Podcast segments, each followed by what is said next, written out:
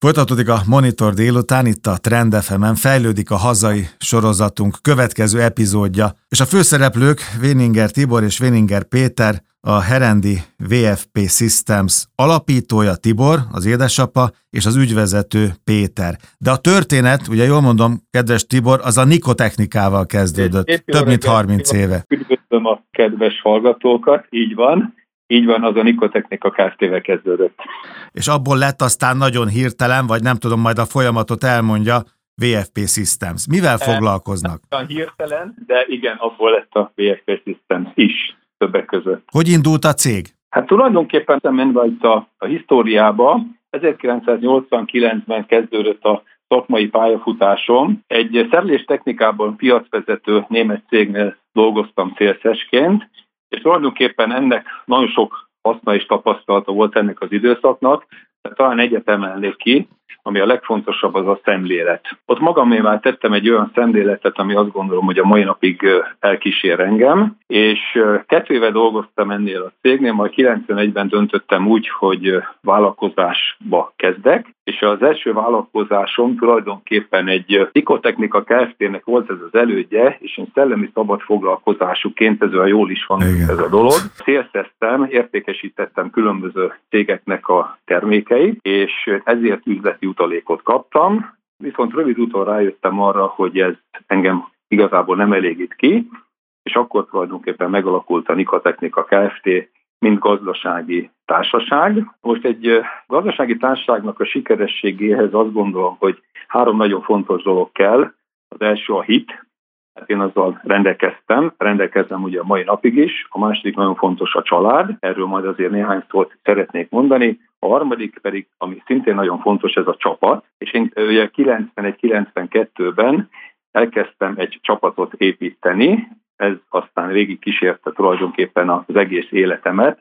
Miről is szólt ez a Nikotechnika Kft., mi volt a tevékenység, mi volt a küldetés, mik voltak a módszertanok. Tulajdonképpen ipari vállalatoknak, ebben az időszakban főleg hazai cégeknek, gondolok itt szolgáltatóiparra, gondolok itt a akkor még meglévő bizonyos hazai ipari vállalatoknak a kiszolgálására, különböző termeléssegítő segédanyagok, eszközök, szerszámok, a gépipar, autóipar, faipar területén. A cél az, hogy közvetlen tárgyalunk a cégnél, magas szintű tárgyalásokat folytatunk, és komplett üzemellátást eszközölünk ezeknél a cégeknél, minél szélesebb termékportfólióban. És szépen alakulgatott a csapat, alakult a cég, azért elmondanék néhány érdekességet, ami, ami ezt az időszakot jellemezte. Ugye tulajdonképpen egy hiánygazdaságból átmentünk egy kínálati gazdaságba. Ez Magyarországon viszonylag hamar megtörtént, és a kínálati gazdaságban én azt a döntést hoztam,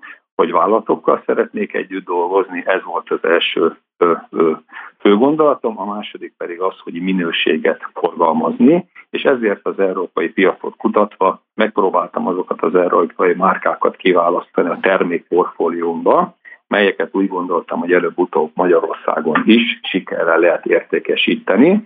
Ezzel kapcsolatban csak egy érdekes történet, abban, abban az időszakban például a Robert Bosch intellektumos kéziszerszám még nem volt jelen a magyar piacon. Én még ezt a kezdetekben külföldről hoztam be, és akkor a magyar piacon először is megismertettük a márkát, megismertettük a szerszámot, aztán utána különböző értékesítési módszertanokat vezettünk be, többek között kialakítottunk egy kisker bolthálózatot, már akkor, amikor ez még azért ebben az országban nem volt szokás, idegmarketing leveleket küldtünk ki a háztartásoknak, ennek köszönhetőleg tulajdonképpen ennek a márkának Magyarországon az első számú, volt olyan időszak, hogy a legtöbbet mi értékesítettük ebből a termékből az országban. Aztán szépen haladt előre az idő, kialakultak a képviseletek, elkezdtünk egyre több hozzáadott értéket közvetíteni ebbe a cégbe, hisz ez szükséges volt, mert ahogy szépen folyamatosan megjelentek Magyarországon a nemzetközi nagyvállalatok, ugye haladunk előre az időben. Ebben az időszakban már megjelentek a nemzetközi versenytársak, jó magam kereskedelmi menedzser vagyok, tehát alapvetően marketinggel, szélszel és kereskedelemmel foglalkoztam ebben az időszakban. Ez a tanult szakmám, ehhez értek. Elkezdtünk egy idő után hozzáadott értékeket adni ehhez a történethez, többek között szervizszolgáltatást a termékekhez, aztán építettünk a cégeknél úgynevezett B2B belső áruházokat, ez is egy fontos lépés volt az életünkben. Későbbek folyamán elkezdtünk kiadóautomatákat is üzemeltetni, és különböző marketing eszközöket használni a dolgokhoz. A nagyon fontos dolog ebben a, a dologban a csapat és a család, mint az imént említettem, és most még a beszélgetés elején szeretném megköszönni minden munkatársamnak azt, hogy én most itt önnel beszélgethetek, hisz azt gondolom, hogy ez nélkülük nem jöhetett volna létre. Ami még fontos az én kis történetemben, az első két év után a párom Miklós Erika is csatlakozott a vállalkozáshoz, ő közgazdászként, pénzügyi számviteli szakemberként a később kialakuló cégcsoportnak lett a gazdasági vezetője, illetve a mai napig is teszi ő ezt a tevékenységet. Aztán eljutottunk 2008-ig, itt egy picit azért nagyot lépek az időbe, tehát eltellett az első 16-17 év ebben az egész kis mi történetünkben, és akkor úgy gondoltam, hogy a meglévő tapasztalatok alapján, illetve a válság, a 2008-as, 9-es válság tapasztalatai alapján elkezdünk tovább építkezni, és akkor az a döntés született, hogy további cégeket hozunk létre, új termékcsoportokkal, új divíziókkal, új szemlélettel, lokációba is megpróbálunk elérni új lefedettségeket az egész ország területére. Itt azt gondolom, hogy ami még fontos, és itt meg kell említenem, hogy ebben az időszakban, a 2009-ig, ugye Nikotechnikában egy személyes tulajdonos voltam, itt történt egy olyan változás, hogy az új gazdasági társaságoknak a megalakulásánál már kifejezetten általam régóta ismert, velem dolgozó munkatársakat integráltunk be tulajdonosoknak, tehát a cégcsoportban van néhány kisebbségi tulajdonos, van, aki akár nagyobb is, ezeknek őnekik a nevét most nem szeretném itt felsorolni, de természetesen nekik is köszönöm azt, hogy itt most a nevükben is beszélgethetek, tehát elkezdett kialakulni egy cégcsoport. A cégcsoportban, ami, ami fontos, és amit ö, ö, talán érdekesség el kell mondanom, hogy a külkereskedelem, a marketing, a pénzügy, az gyakorlatilag egy központi fejben működik, ez is érdekesség a mi kis cégcsoportunknak, tehát ezeket a dolgokat központosították. el, illetve van egy cégünk, aki a cégcsoportnak a karbantartását, építkezéseit, üzemfenntartását működteti, és itt tulajdonképpen ugye már elég sokat beszéltem, és nagyjából elértünk oda, hogy megalakult ugye a VFP Systems is, ami tulajdonképpen ennek a beszélgetésnek a fő medrét viszi, ami tulajdonképpen az ipari automatizálásról szól, a humán erőforrásról szól, ennek a robotizációról szól, az ipar 4.0-ról. Itt talán annyi érdekesség van ebben a cégben, hogy itt akivel ezt a céget elkezdtem, itt végrehajtottunk egy akvizíciót négy és fél évvel ezelőtt, hát a személyes portfóliómban ez is bekerült, hogy vásároltunk, ezt az akvizíciót sikeresen végrehajtottuk, és azóta nagyon-nagyon sok minden történt ennél a célnál. Itt már viszont szeretném bevonni, illetve nálunk ugye, zajlik egy egy gyakorlatilag egy utódlás, Péninger Péter, ugye a fiam, aki 29 éves, és most már jó néhány éve a cégcsoportban, illetve a VFP System ügyvezetőként dolgozik, és akkor itt egy picit már át is adnám önnek és a Péter. Igen.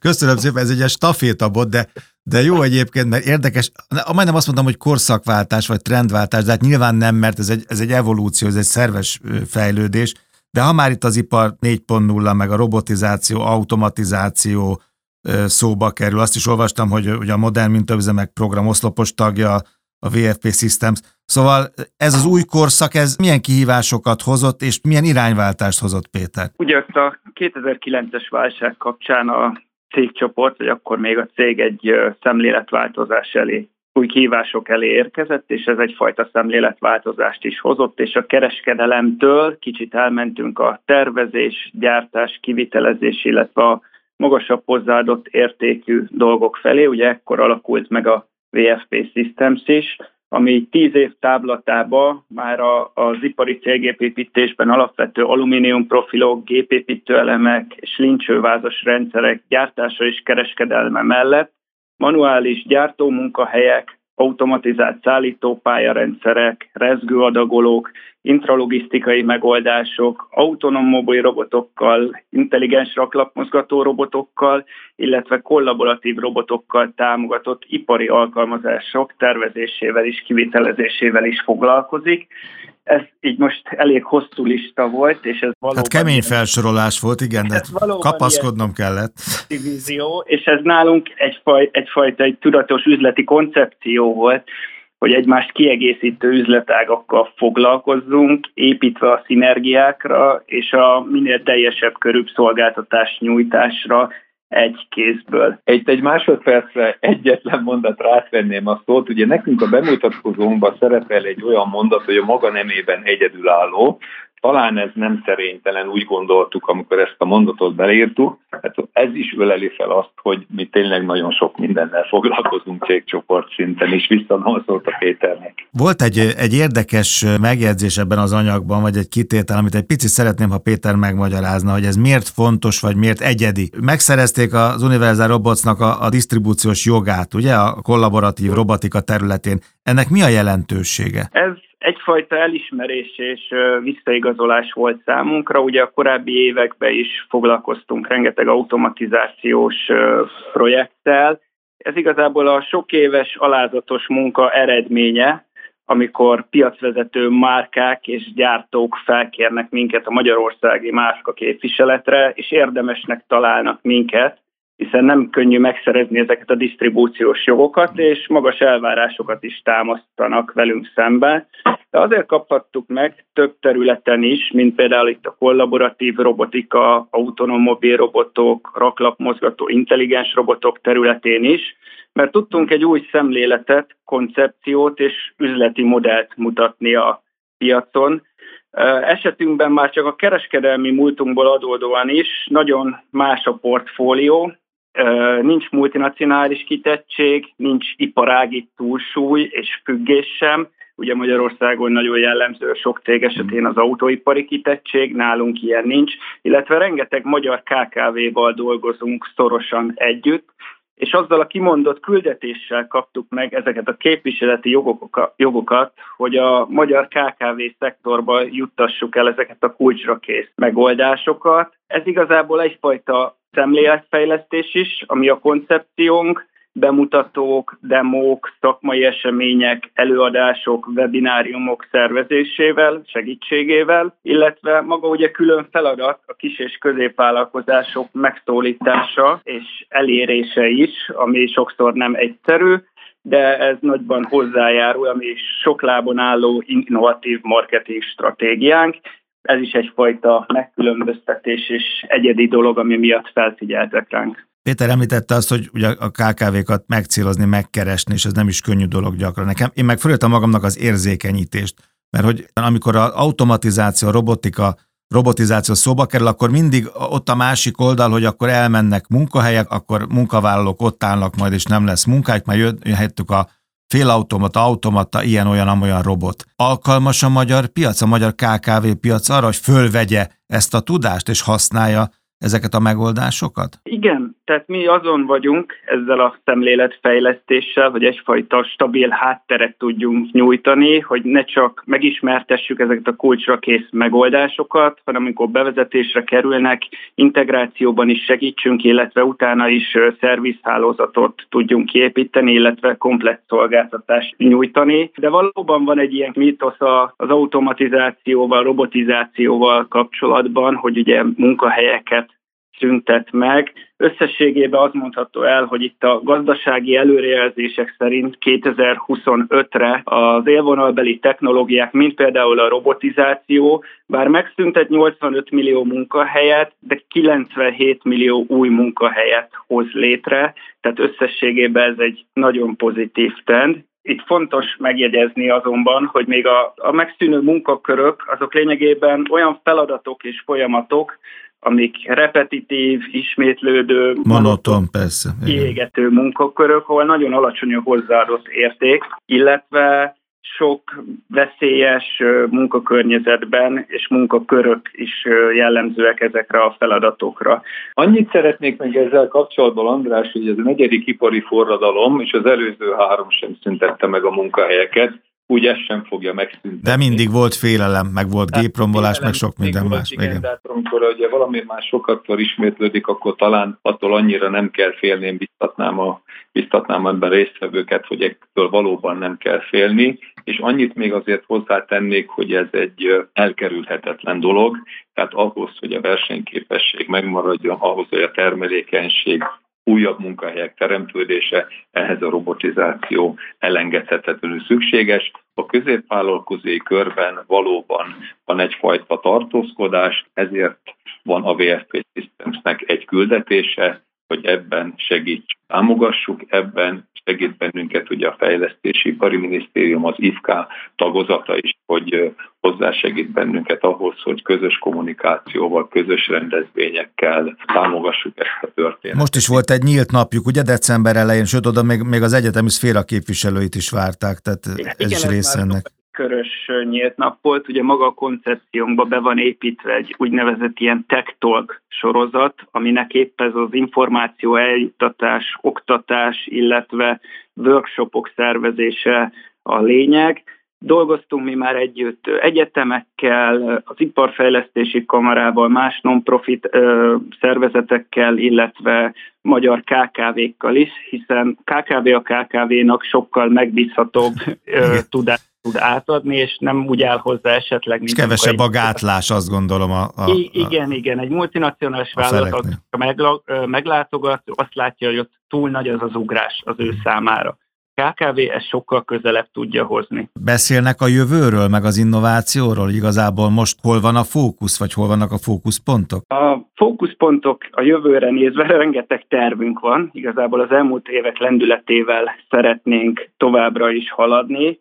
Nekünk most ezzel az egész koncepcióval kapcsolatban van egy olyan tervünk, hogy szeretnénk létrehozni egyfajta oktatási centrumot, ami egyben bemutató terem is lenne, ezzel segítve igazából a KKV-t, hogyha létrehozunk egy ilyen eszközparkot, amelybe igazából, hogyha jönnek a látogatók, érdeklődők KKV részéről, már célirányosan is fel tudunk készülni az adott technológiáknak a bemutatásával, illetve az ipari környezetben való szimulálásához, szimulálásával, ehhez kapcsolódóan nekünk a Herendi telephelyünkön van állandó jelleggel egy felállított úgynevezett Smart Mini Factory, amiben az általunk forgalmazott üzletágak megjelennek, itt szállítópálya, kollaboratív robot, autonóm mobil robot egymással kommunikál, és itt tudjunk demonstrálni igazából egy komplet gyártási folyamatot. Innováció területén haladunk ezeknek a technológiáknak igazából a magyar gazdaságba implementálásával. Hát egy olyan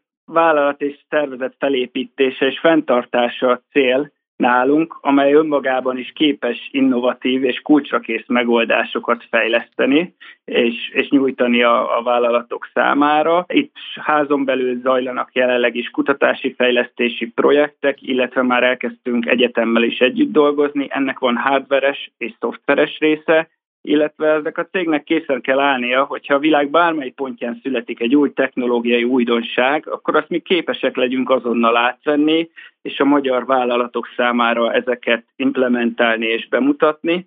Ehhez persze szükségünk van egy, egy tőkeerős cégre, megfelelő szakmai háttérre és munkatársakra, és szükség van arra a képességünkre is, hogy a magyar vállalkozások lehető legszélesebb körét tudjuk elérni ezekkel a hírekkel és újdonságokkal, és ösztönözni tudjuk őket a folyamatos fejlődésre és fejlesztésekre. Hát reméljük, hogy most mi is egy kicsit hozzájártuk ahhoz, hogy a a hírüket vigyük akár a KKV szektorban, és nagyon szépen köszönöm, és örülök, hogy akár itt telefonon keresztül is megismerkedtünk a VFP Systems Kft. alapítójával, Véninger Tiborral és az ügyvezetővel, Véninger Péterrel. Nagyon szépen köszönöm, és nagyon jó munkát kívánok önöknek. Mi is nagyon, nagyon szépen köszönjük, és további szép napot kívánok a hallgatóknak, és önnek is viszonthallásra. Viszonthallásra.